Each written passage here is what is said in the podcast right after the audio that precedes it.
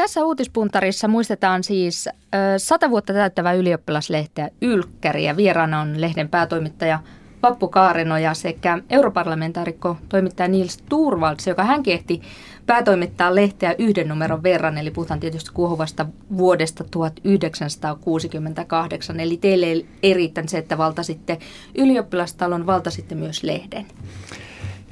Siihen kuuluu tota, itse asiassa aika kaunis tarina. Tota, Ylkkärin varsinainen päätoimittaja tuli vallattuun ylioppilastaloon ja kun me oltiin itketty tota taantumuksellista ylkkäriä, niin tota, hän antoi sen yhden numeron meille. Ja mun mielestä Yrjö Larmola mm, arvo, tota, on kunnianosoituksen arvoinen tästä teosta, koska hän osoitti olevansa herrasmies myöskin näissä oloissa.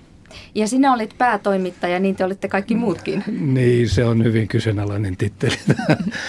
tota, siihen aikaan kukaan ei ollut saanut olla toisen yläpuolella. Ja tota, siitä syystä me olimme kaikki päätoimittajia. No mikä siinä Larmolan päätoimittamassa lehdessä sitten oli niin pahasti vielä? No, jos mä nyt muistan oikein, niin emme hirvittävästi katsonut, mitä siinä oli vielä, vaan se meni kyllä ikään kuin sen selkäranka reaktion mukaan, että, tota, että ylkkäri, jos me ei olla siinä, niin ylkkäri on vaan väärässä ja tota, me oikeassa. Peter von Paakon jossain haastattelussa todennut, että ylkkäri oli lattiampi kuin kirkko ja kaupunki huonompina aikoina. Se kuulostaa hyvältä. No mikä on satavuotiaan kunto nyt? Nykyinen päätoimittaja Vappu Kaarenoja. Missä kunnossa ylkkäri on millaisessa vedossa? Oikein vetreessä satavuotiaaksi. Ylkkärihän on tietenkin ikinuori, joka ei koskaan kasva aikuiseksi. Että kyllä, kunto on oikein hyvä. No mikä uutinen tällä hetkellä kuohuttaa yliopiston kuppilassa?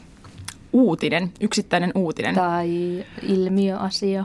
No ehkä semmoinen on kuohuttanut liittyen äh, blogikirjoitteluun, kun lääketieteellisessä opiskeleva tyttö kirjoitti ruumiin avauksesta blogin ja kuvailisin, että kuinka opiskelijat opettelee tätä ruumiinavausta. Ja siitä sitten tiedekunnan henkilökunta suuttui. Heidän mielestään se ei ollut ruumiita, tai siis ihmisiä, kuolleita ihmisiä kunnioittavaa se teksti ja sitten pyysivät, että tämä kirjoittaja poistaa sen blogin ja siitä on noussut kyllä iso keskustelu, että, että miten tämä sopii tähän yliopiston tehtävään, joka on kuitenkin tuottaa uutta tietoa ja levittää sitä niin, että pyritään tällä tavalla estämään, estämään tiedonvälitystä. Mikä on ylkkärin linja tässä? Rikotaanko tässä tämän lääkäriopiskelijan sananvapautta?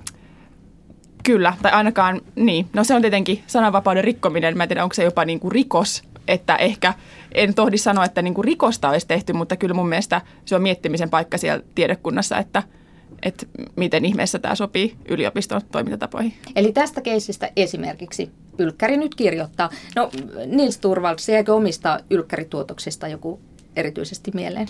Siitä on onneksi niin pitkä aika ja minä aika tietoisesti yritän välttää sitä, että katsoisin mitä hirvittävän hienoja juttuja mä tein.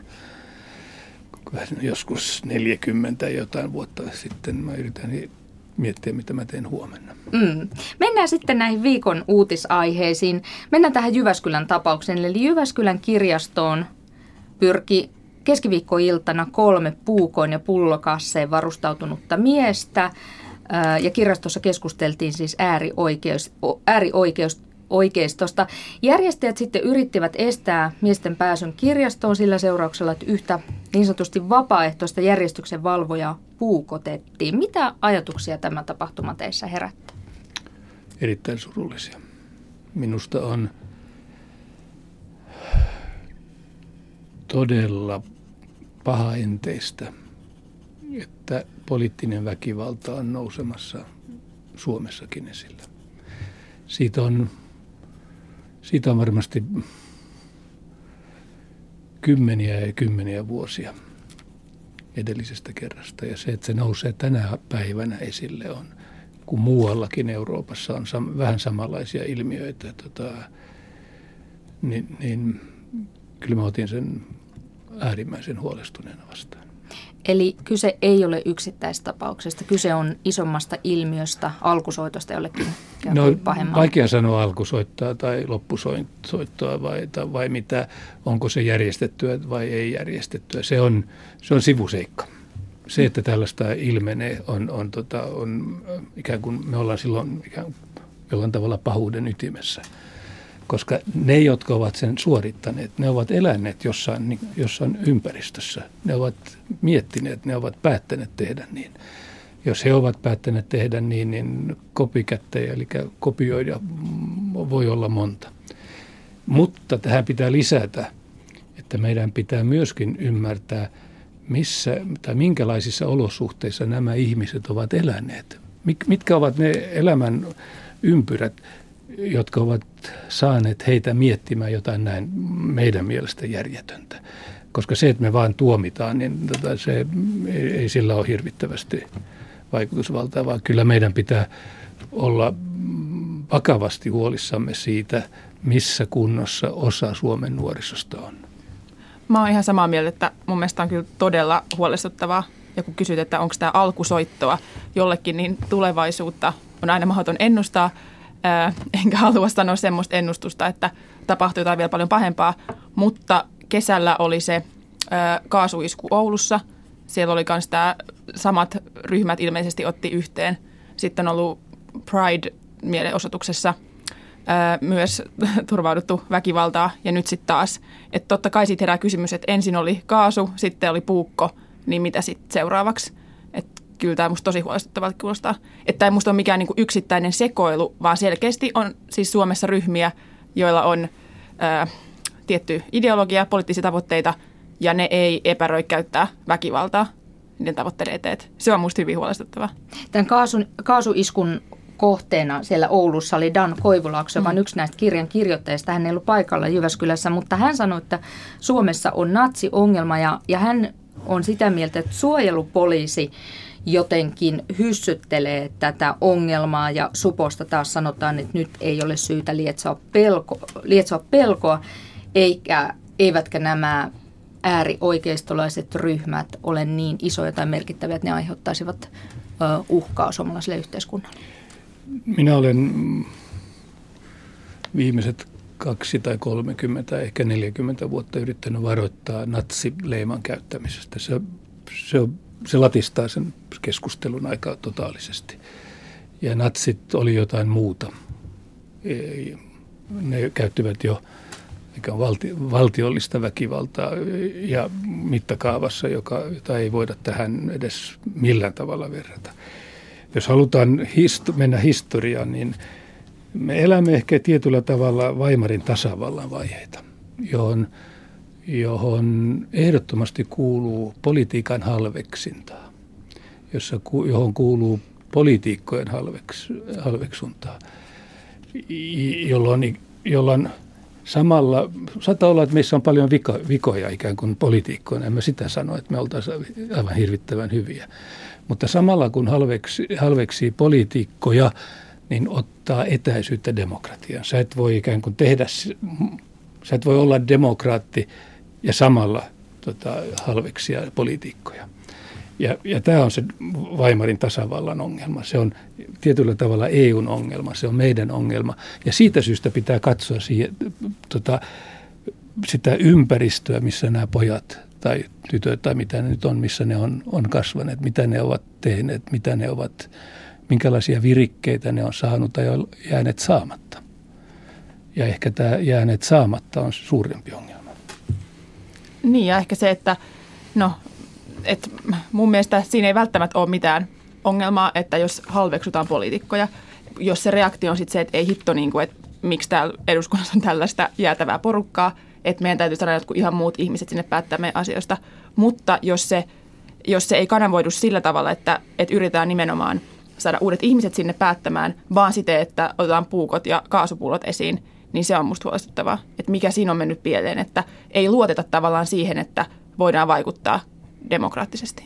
Mutta juuri tätä eroa, erotusta mä yritän nostaa esille. Ei, jos sä halveksit poliitikkoja huolimatta siitä, mitä hän tai he ovat tehneet. Raita kun junttaat koko sen mm. porukan niin, niin. ja yhdellä leimalla poistat ne ikään kuin näköpiiristä.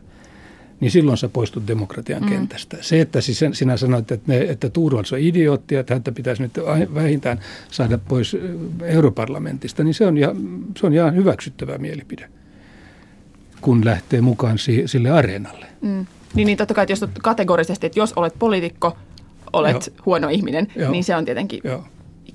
No onko Vappu tämmöistä kyynistä ajattelutapaa havaitsetko, että esimerkiksi yliopistossa niin, tai opiskelijapiireissä, että kaikki poliitikot ovat Jotenkin syvältä susia. tota, no ei ehkä ö, yliopistopiireissä ei välttämättä, tai en ole sellaista havainnut. Toki niin kuin, no joo, kyllä se jutellaan ja hirveän muodikastahan on yliopistopiireissä tämmöinen lähidemokratia ja niin kuin vaikutetaan itse kallioliike, tämän tyyppinen. Että selkeästi on ehkä semmoista ajattelua, että, että se ei riitä, että, että saat äänestää vaaleissa, vaan halutaan jotain muutakin. Että ehkä siinä mielessä, mutta että mä en ehkä näe sitä niin kyynisenä, koska sit siellä on kuitenkin se mentaliteetti, että no mutta et hei, että me voidaan itse järjestää kaikkea, me voidaan itse tota, niin kuin perustaa kallioliike tai ravintolapäivä. Mutta että öm, ehkä sitten jossain muissa piireissä voi olla semmoista niin kuin tosikin kyynistä, että tässä ei niin kuin mikään auta että niin kuin en voi tehdä mitään asioiden muuttamiseksi.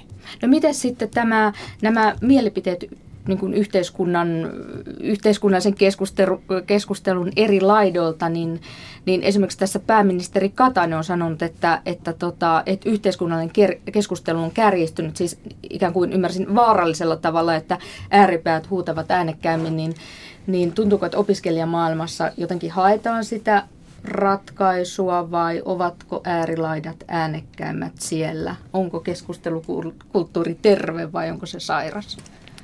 No kyllä mä sanoisin, että yliopistomaailmassa mun mielestä se on ihan terve, että et en ole siellä mitenkään tämmöisiä erityisen epäterveitä piirteitä havainnut kyllä. No onko teillä sellainen olo, että sananvapaus tai, tai kokoontumisvapaus on nyt Suomessa uhattuna, että, että ihmiset alkavat pelätä sanoa mielipiteensä ääneen tai pelätä kokoontumista? Ei, mutta sananvapaus ehkä supistuu jollain tavalla. Minä en ole huolestunut ylioppilaslehdestä, mä olen huolestunut Helsingin Sanomista. Mä olen huolestunut siitä syystä, että Helsingin Sanomat julkaisee tänään pinnallisimpia juttuja kuin ehkä koskaan aikaisemmin. Ja sen asema suomalaisessa poliittisessa yhteiskunnallisessa kentässä on niin keskeinen – et, et se, nyt, se ei nyt välttämättä ihan täytä rikoksen tunnusmerkkejä, mutta mut kyllä, on, kyllä se on huolestuttava epäkulttuuriteko. Ja, ja mitä niin kuin konfettimaisemmaksi tämä julkisuus muuttuu, niin sitä vaikeampaa on itse asiassa olla mukana siinä. Sitä vaikeampaa on, on ikään kuin tarttua niihin asioihin ja saada jotain – niin kuin laajempaa ymmärrystä siitä, että missä mennään. Minua... Salatietoa valtavalla vauhdilla. No ei salatietoa, tai mutta... Sälä. Tota, sälä, sälä siis sä, silppua, joo, silp, Silpputietoa, mm. kyllä, joo. Ja mm. tota, kun meidän pitäisi ymmärtää asioita mahdollisimman laajasti. No se on, se on kyllä totta kai, että just kun miettii, että netti on, että kun siellä on niin valtavasti kaikkea ja siellä helposti se, että, että tavallaanhan se oli tosi kätevää joskus aiempina vuosikymmeninä, kun oli vain Hesari ja sitten siitä, kun sitä luit, niin maailma oli aika selkeää, että se oli niiden niin kuin Hesarin etukanne ja takakannen välissä oli kaikki ja sillä mentiin. Ja jopa itse asiassa ylioppilaslehti oli, niin kuin, se oli ainoa nuorten lehti joskus silloin. Tota, 60. Kyllä. Ja nyt on sitten taas tilanne on se, että, että sulla on niin kuin 700 Facebook-kaveri, joista jokainen koko ajan linkkaa jotain juttua sinne tai kirjoittaa statuspäivitystä, kertoo jotain totuutta – ja siis tämä on niin pirstoutunut tämä media, että totta kai homma on hirveän paljon monimutkaisempi. Ja, ja ajatelkaa just niitä tyttöjä ja poikia, jotka, jotka jostain syystä, kun ei hirvittävästi koulu kiinnosta, sitten ne putoaa tästä. Sitten ne menettää myöskin niitä apuja, mitä tarvitaan tämän valtavan monimutkaisen kokonaisuuden hallitsemiseksi. Niin kyllä mulle tulee mieleen, palataksemme tähän aikaisempaan keskusteluun, Kyllä mulle eh, tulee mieleen Berliin Alexandersplatz ja mitä tapahtui tietyssä osassa Saksan yhteiskuntaa silloin, kun ovet ikään kuin sulkeutui ja sä et ole enää kärryillä. Mennään sitten seuraavaan asiaan. Puhutaan, tästä, puhutaan näistä vaalirahatuomioista. Kansanedustaja Antti Kaikkonen tuomitti viiden kuukauden ehdollisen vankeusrangaistuksen luottamusaseman väärinkäytöstä. Hän oli siis nuorisosäätiön puheenjohtajana jakanut vaalitukea keskustalaisille ja myös itselleen. Mitä te ajattelette, saiko Antti Kaikkonen ansionsa mukaan Helsingin käräjäoikeudessa vai oliko hän sijaiskärsijä, eli hän sovitti kymmenen muiden kansanedustajien synnit? Kyllähän mä tapasin Antin tässä joulukuussa ja kysyin, että, että miltä tuntuu. Ja kyllä hän on joutunut aikamoisen mankelin läpi. Ja hän ei ollut ikään kuin tämän prosessin alullepanija. Tämä on ikään kuin vanha suomalaisen politiikan ongelma. Nyt vaan katsottiin, että, että nyt pistää piste ja hän joutuu siinä mielessä. Hän on ehdottomasti, eikä hän itsekään kiele sitä, että tulipa tehtyä jotain, joka ei ollut lainmukaista. Mutta tota, ne suuremmat roistot, ne on jo ikään kuin kunniapaikalla ja poissa tästä, tästä mankelista. Ja, ja siinä kävi vähän samalla tavalla kuin Matte Dumellille silloin näissä vakoilujutussa, että suojelupoliisi varmasti hyvin tiesi, että tietoja vuotaa, mutta ne ei halunnut polttaa yhtään kansanedustajaa tai vielä vähemmän jonkun hallituksen jäsentä, vaan ne otti tämän, tämän äijän ja pisti ikään kuin leiman siihen. Ja tota, näin käy helposti yhteiskunnassa, joka ei ajoissa uskalla, tohdi, pysty keskustelemaan. Kysyit, että, että onko Kaikkonen sijaiskärsijä, niin mä en ehkä ajattele, että hän on sijaiskärsijä, joka sovittaa muidenkin synnit, koska silloin mä en ehkä luottaisi suomalaiseen oikeusjärjestelmään, jos mä ajattelisin, että, että hän on saanut niin kuin, että no tuomitaan sitten tämä yksi tyyppi näiden muidenkin tekemien rötösten takia, että siihen en toki usko, että kyllähän varmasti saisi niin kuin sillä tavallaan ansionsa mukaan, mutta kyllä pakko sanoa myös, että kyllä mun käy sääliksi siinä mielessä, että, että joo, hän on tehnyt virheitä, mutta kun hän on niin kuin toteuttanut tätä maan tapaa ja nyt sitten hän oli ensimmäinen, niin kyllä se varmasti niin kuin, kyllä se varmaan niin kuin korpeaa, mutta että ei mun mielestä ollut mitään muuta vaihtoehtoa, että siis kyllä niin kuin mun mielestä ihan hyvä, silleen tervetullut tuomio ja viesti kaikille, mutta toki niin kuin ihmisen, ihmisen puolesta ja niin kuin hänen perheensä ja näin päin pois, niin en voi sanoa, että olisi jotenkin kylmin sydämin ajattelisin sitä. Kaikkonen itse sanoi, että on turha luulla, että tässä olisi kaikki. Eli muilla puolueilla on ihan samanlaisia, samanlaisia sotkuja. Miten RKPssä vieläkö siellä olisi jotain likapykkiä mahdollisesti? No RKP on tällainen klassinen esimerkki. RKP perusti joskus 1906 suunnilleen kulttuurisäätiön ja tota, sitten johtuen monista seikoista, joissa puolueella ei sinänsä ollut mitään ansiota tai arvio, arvo, arvoa, niin, niin tämä vain kasvoi kasvamistaan. Ja siitä on nyt erotettu yksi osa, joka täyttää tätä lainsäädäntöä. Että mun mielestä RKP on ainakin yrittänyt tehdä sen jota kuinkin läpinäkyvästi ja, tota, ja kaikki tietävät ja kaikki ovat kateellisia ja siitä kateudesta johtuu tietenkin se, että tästä aina niin kuin meitä muistetaan aivan erityisesti, mutta tämä, toivottavasti pojat, jotka päättävät näistä asioista, ymmärtävät hoitaa niitä siististi. Niin kuinka paljon RKP ja RKP-edustajat saavat tukea ää, säätiöiltä? Minä sain kunnallisvaaleissa 3000 euroa. Aika vähän.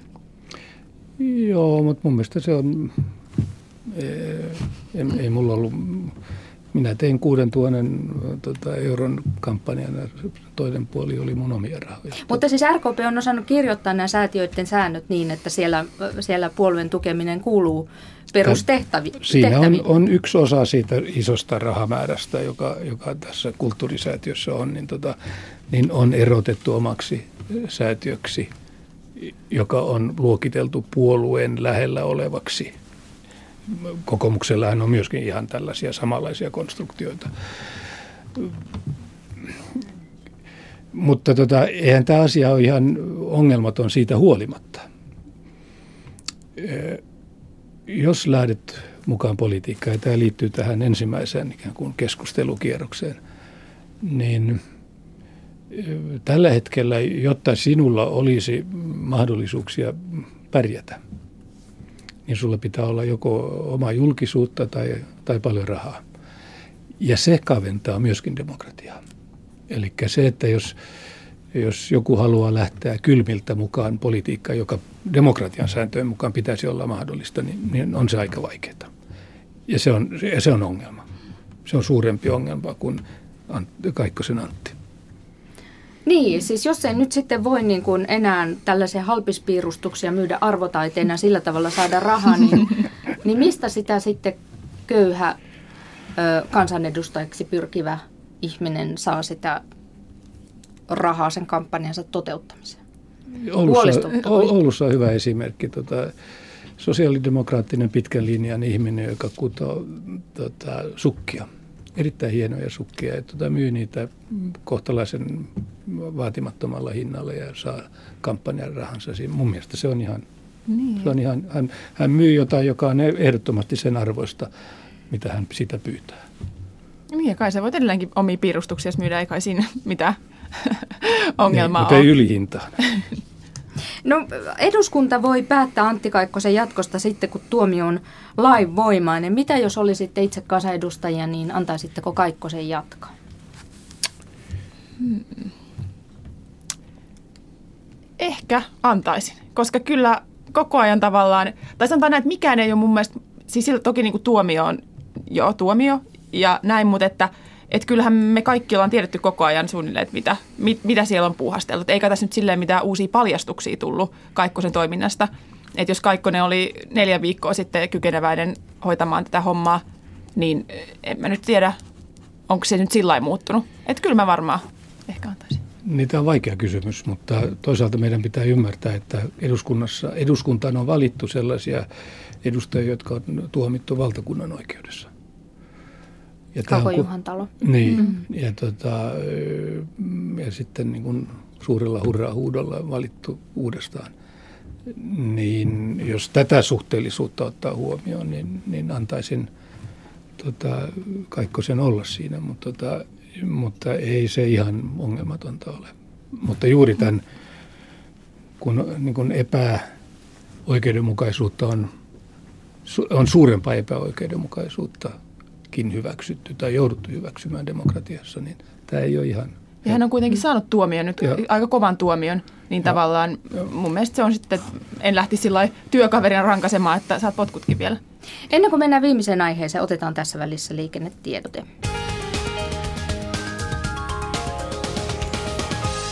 Tämä liikennetiedote menee tielle 6 ja on ensitiedote liikenneonnettomuudesta. Siis tiellä 6 Joensuussa tiellä, siis Lappeenrannasta Joensuuhun kulkevalle tielle noin 18 kilometriä ennen Joensuuta on tapahtunut onnettomuus. Siellä liikenne saattaa ruuhkautua. Tiellä kuusi tarkempi paikka on Haavanpään eritason liittymään ja Sirnin välissä. Siellä on siis tapahtunut onnettomuus ja liikenne saattaa ruuhkautua.